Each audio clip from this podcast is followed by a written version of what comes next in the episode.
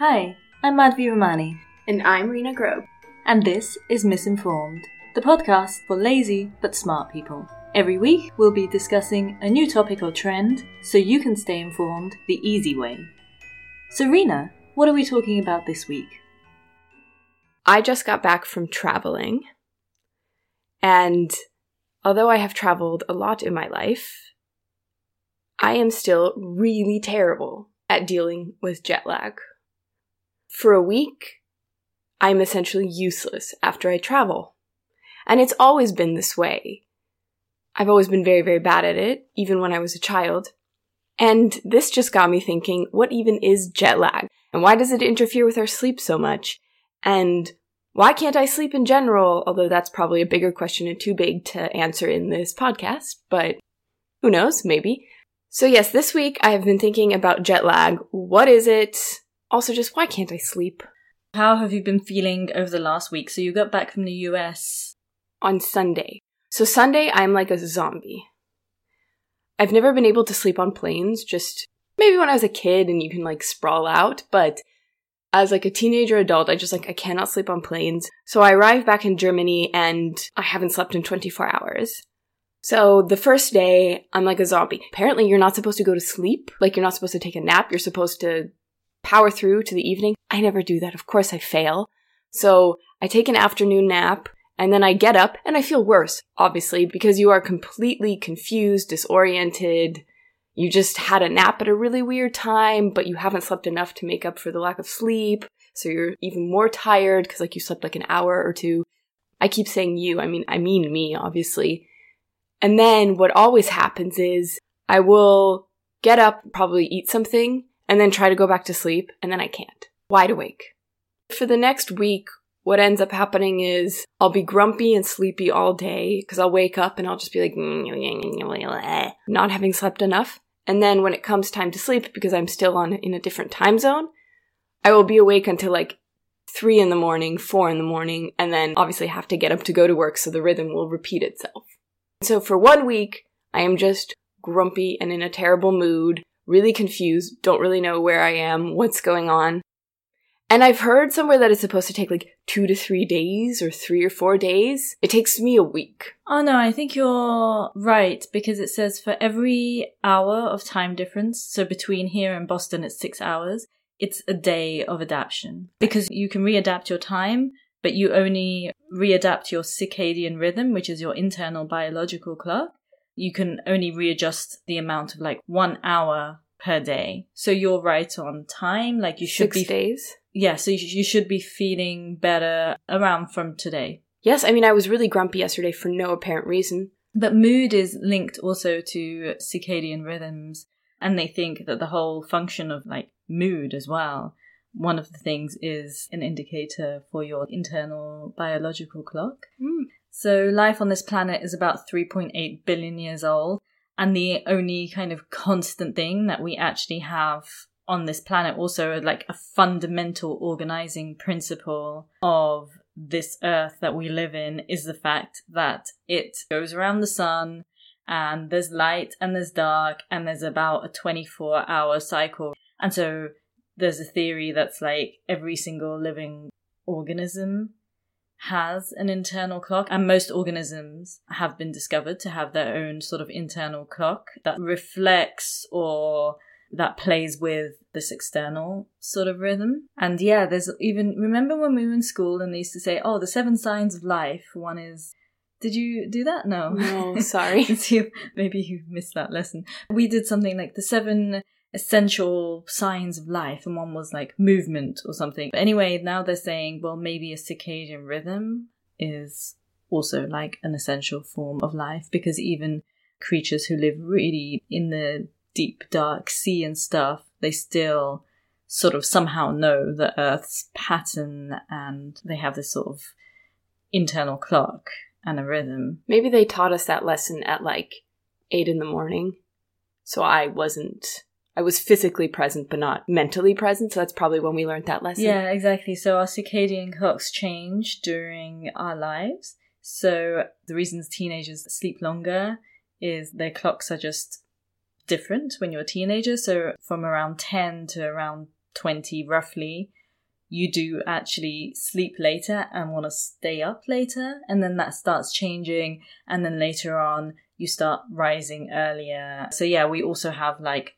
our internal clocks change at different periods of time, which is why I guess eight o'clock in the morning, your brain as a child or a teenager is just not awake enough to process things. In university, I had a philosophy lecture at eight in the morning. Don't remember a single thing I learned. And I recently was looking at my notes and I was like, oh, this is all really interesting. No recollection. I took the notes. I spent money on that. When I was a child, I actually did not believe that the word jet lag was real because it sounded so fake to me as a word. Like, it didn't seem like a real thing.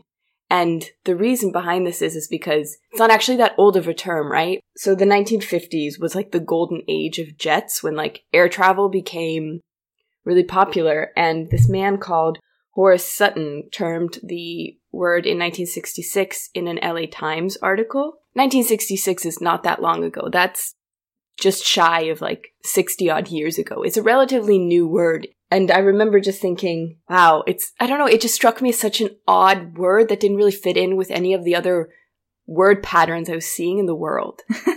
So in his article in the L A Times, he wrote, "You can count on contracting jet lag, a debility not unakin to a hangover.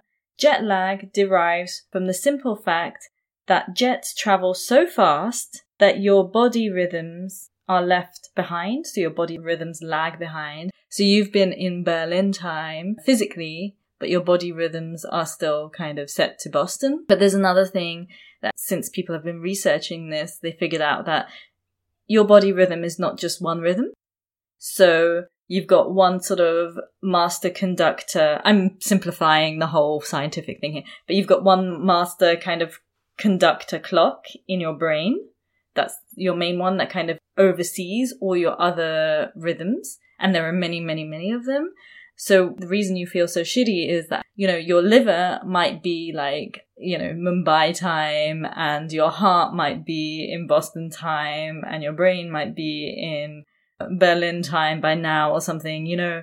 So it's not just that your entire body is changing time zone. It's like every single little internal clock is also out of sync with one one another, because it takes each of those little processes a different amount of time to readjust. That sounds fun. I was listening to this podcast about jet lag, and they define jet lag as your body is out of sync with its environment and all of the cues it used to regulate itself. And then they went on to describe all of the side effects or symptoms, I'm trying to think of the right word, that jet lag can cause. And it's dramatic. You can have, obviously, cognitive problems with thinking and problem solving, which if you tried to talk to me on Monday or Tuesday, sorry. There are also various health problems associated with jet lag. So you obviously have things like fatigue, depression. This was my favorite one that they listed. Okay. So because of the changes in air pressure, I guess this isn't really technically a symptom of jet lag, but just a symptom of traveling, but it's still really fun. Air traveling. Air traveling, yes. So because of the air pressure change, you look like you I know, know this. It causes gas to form in your intestines.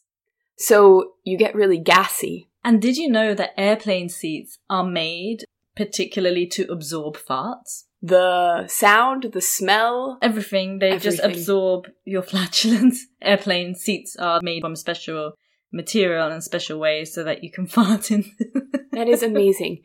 Really, all things should be made of that. Really, you should be able to fart everywhere. Back to the symptoms of jet lag. If you are a person who menstruates, it can mess with your menstruation. It can actually make it stronger. It makes you hungrier. And actually, jet lag gets worse as you increase in age. In two thousand six, the University of Virginia did a study on lab rats where they simulated the exposure to jet lag. So they recreated the circumstances as if you were flying from D C to Paris. And they found that the older rats died quicker than the younger rats. Oh, there was one study that I had a question mark about, though, because they had this colony of elderly mice in a lab.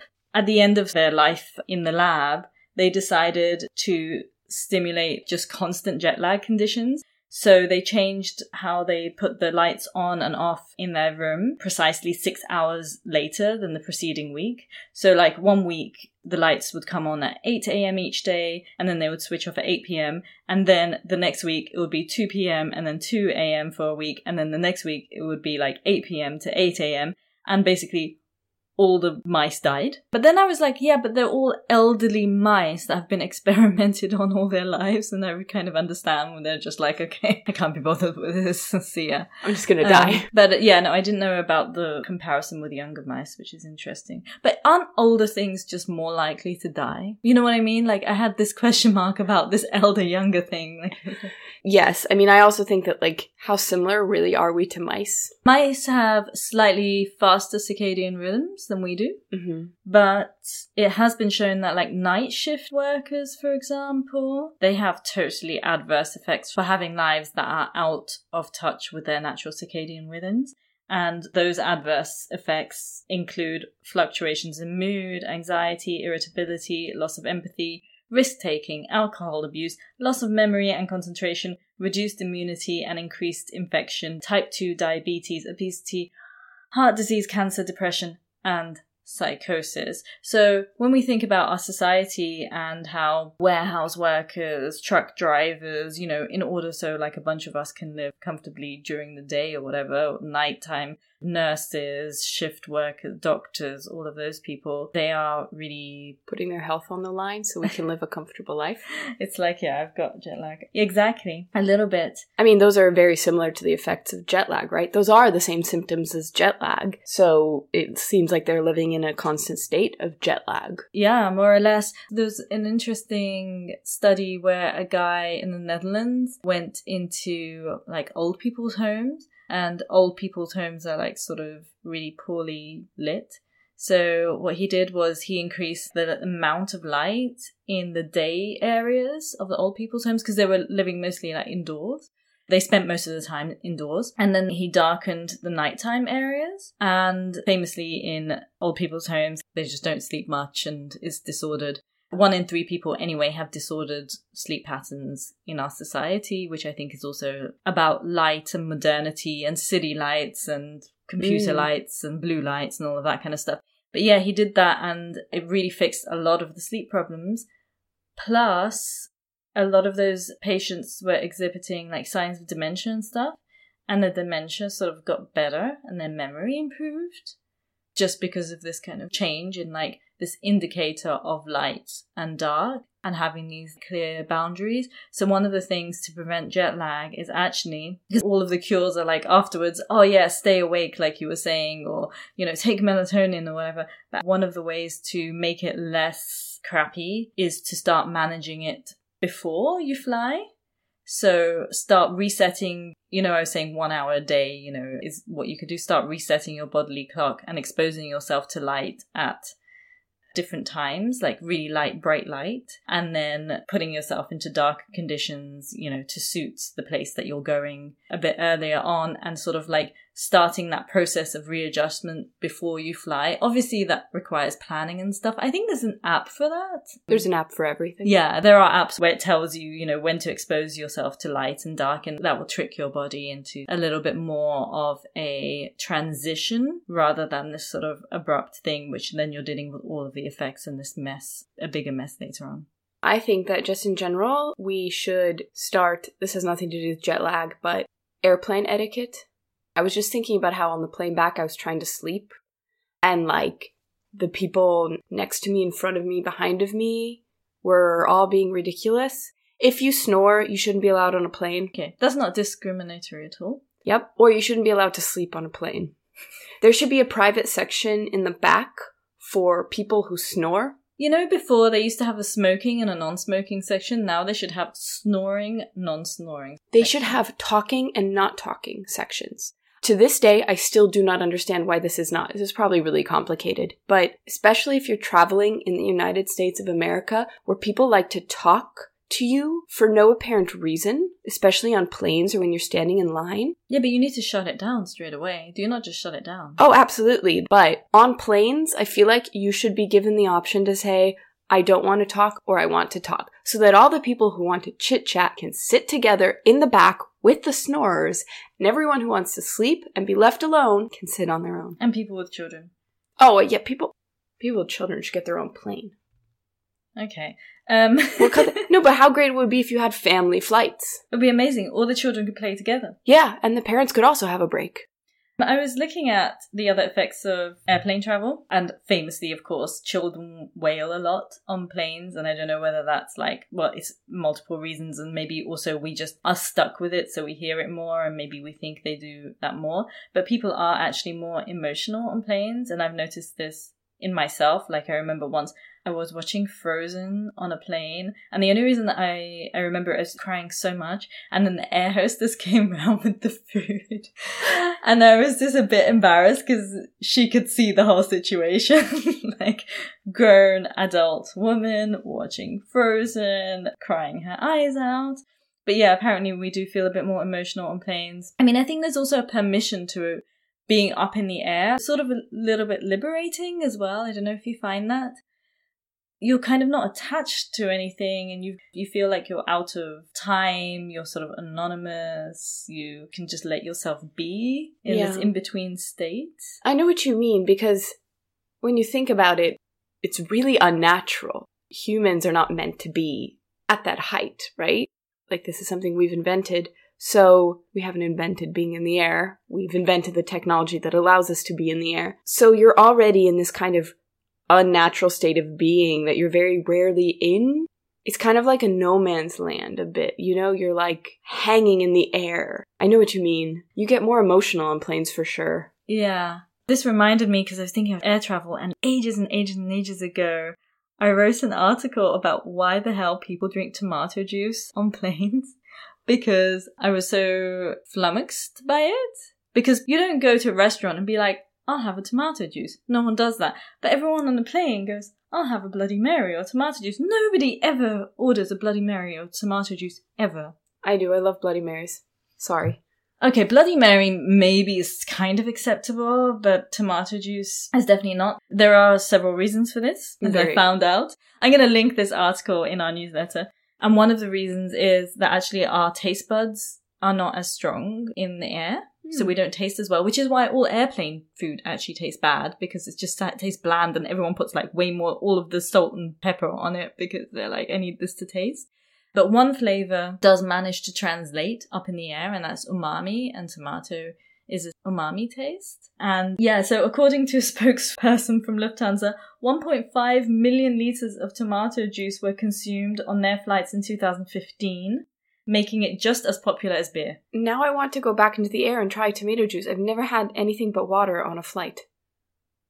I think the Bloody Mary thing is the alcohol thing, just to like calm people's nerves and maybe help with their sort of emotional state, because, you know, you're up in the air and you're kind of disconnected from everyone below. You might feel like the fear of flying, or that you're not going to see them, or, you know, this kind of anxiety or whatever. So people do drink. And then also there was another argument that I mentioned in this article. I use my time on this earth in optimum ways sometimes. There was an argument that actually tomato juice is linked to air travel in our collective consciousness, because the invention of tomato juice and the Bloody Mary coincided with the rise of commercial aviation. And in nineteen thirty-six, the famous pilot, Amelia Earhart, was quoted as saying that her favourite working beverage was tomato juice. And in nineteen sixty-five, Ohio, which is the birthplace of aviation, declared tomato juice as the state's official beverage. I also interviewed someone who drinks tomato juice. On a daily on basis? On a plane. No, oh. only on planes. Only on planes. And her argument, I just thought was genius. She was like, it's the way to get a very cheap meal, because tomato juice is basically like cold soup, and you get salt and pepper with it too. So she was just like, it's a way to get past the airlines sort of charging you for food. I always see people drink ginger ale on a flight, but I feel like I don't ever see, I mean, I know ginger ale is not as popular in Europe as it is in the United States, but at the same time, I don't think I've ever seen anyone drink ginger ale in a restaurant. It's also just like a flight thing. But I think ginger ale is known to, like, settle your stomach, so sometimes I think that might be linked to people feeling sick on planes. Yeah, and it's also a very strong taste, ginger, isn't it? Yeah. As well. So the strong taste are the things that, that you can taste. I love the implication that ginger ale tastes anything like ginger. It tastes like sugar. Just like all American soft drinks. Pure sugar. I really wish that I had taken the time to listen to this episode before I came here, but I thought of it just as we sat down to record this.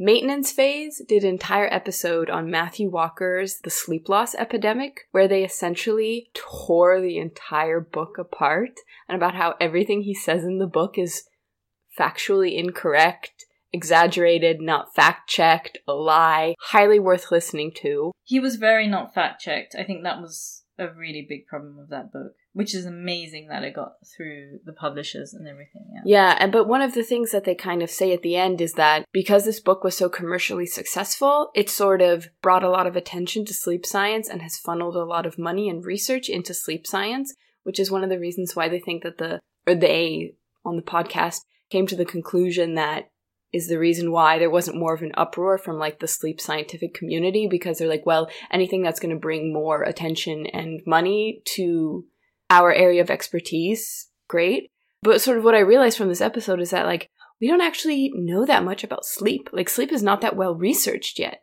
They were talking in the episode, they were picking apart a couple of his arguments around why people sleep.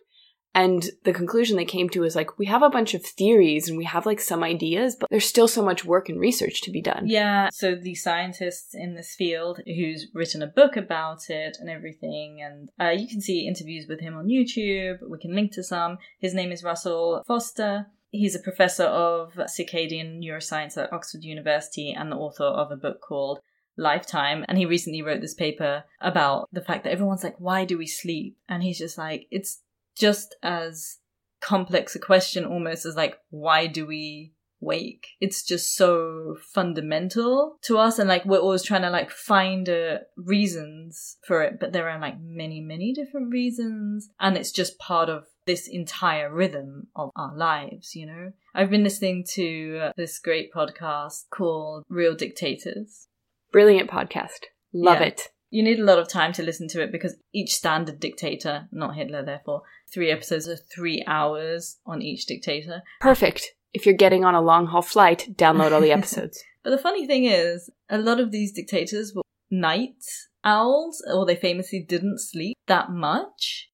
And a lot of those, like, because I also listened to Indoctrination, which is about, like, cult leaders and systems of control, and a lot of those, like, cult leaders, they also famously just don't sleep or, like, keep everyone awake, so they mess up the circadian rhythms of their followers, so then their followers are kind of disorientated and they're not thinking, like, very logically all the time, or they're just in heightened states of confusion and anxiety and stress and stuff like that. But I was thinking about, like, if our sleep patterns puts us into sync with everything else around us, and if we disturb those, this is total conjecture. Like, I'm linking things that just have no scientific basis and probably shouldn't be done.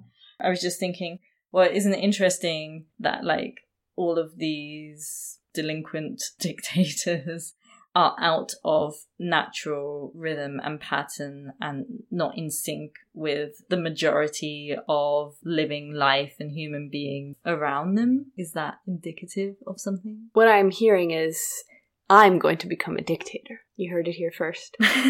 Another thing I got kind of hung up on on way too long was how air travel ages you or doesn't, because there are two different things going on here. So according to, like, the theory of relativity, the faster you go, the slower time goes. So there's that famous sort of thing you learn in physics. If there are two twins and one goes up into space in a rocket, you know, on a really fast, like, nearing the speed of light, and comes back, the twin on the ground on Earth, who was not moving at that speed, would be way older than the astronaut twin. So, like, yeah, the faster you go, the slower time goes. But then, on the other hand, the higher you go, the faster time goes. So, like, gravity slows time down, which means basically your feet are going at a different time than your head. Your head goes faster, technically. Like, time is relative to height. What if I walk on my hands? Then your hands are going faster.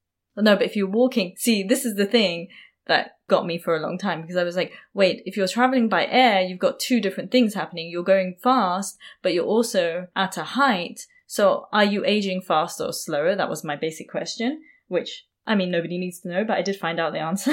So there's this physicist called Chin Wen Chao, who's at the National Institute of Standards and Technology in Boulder, Colorado, and he did the math, and it turns out that frequent flyers, they actually age the tiniest bit more quickly than those of us who don't fly that much. So planes travel at high enough altitudes that the weak gravitational field speeds up the tick rate of the clock on board more than the high speed slows it down.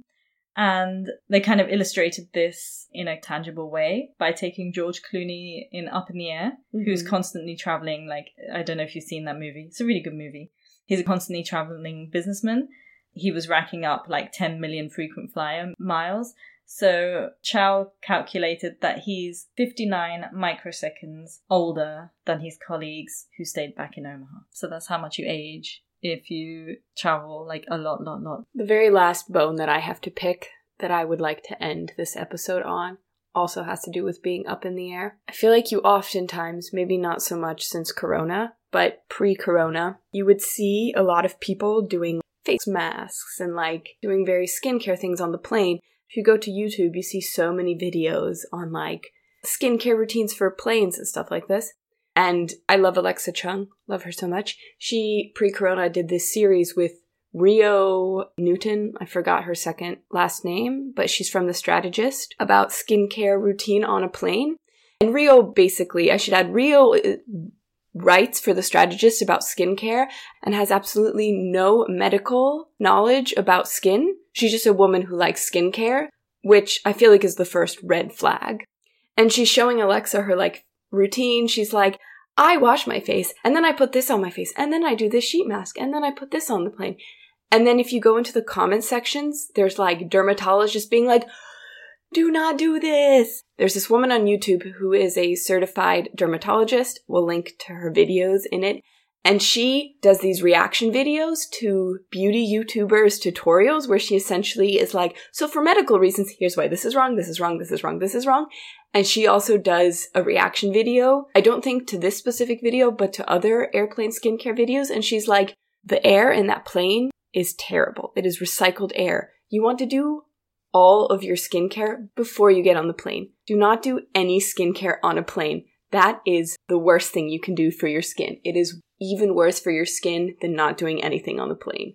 And that is why do not take tips from beauty YouTubers because they don't know what the fuck they're talking about. Always listen to medical experts. You heard it here first. That brings us on to our three things you can do this week to be a better person. Number one, try and respect your circadian rhythms because it's kind of important for your health. Number two, if you are traveling and when you feel jet lagged, rather than pushing yourself to feeling normal, accept that your body is going through something shocking and take the necessary steps to help your body adjust, but don't expect from day one to day two everything to be fine again.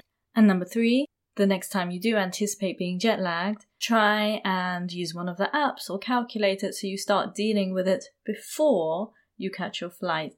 Thank you for listening. Until next week, goodbye. If you liked the show, please share it with your friends and subscribe wherever you get your podcasts. You can also help us by supporting us on Patreon for as little as four euro a month. Visit patreon.com slash misinformed. For links to all our sources and for our personal tips on what to watch and read, subscribe to our weekly newsletter at misinformed dot substack dot com. You can follow us on Instagram at the underscore miss underscore informed or email us your feedback, requests, or just to say hi, misinformed.podcast at gmail.com. We would love to hear from you.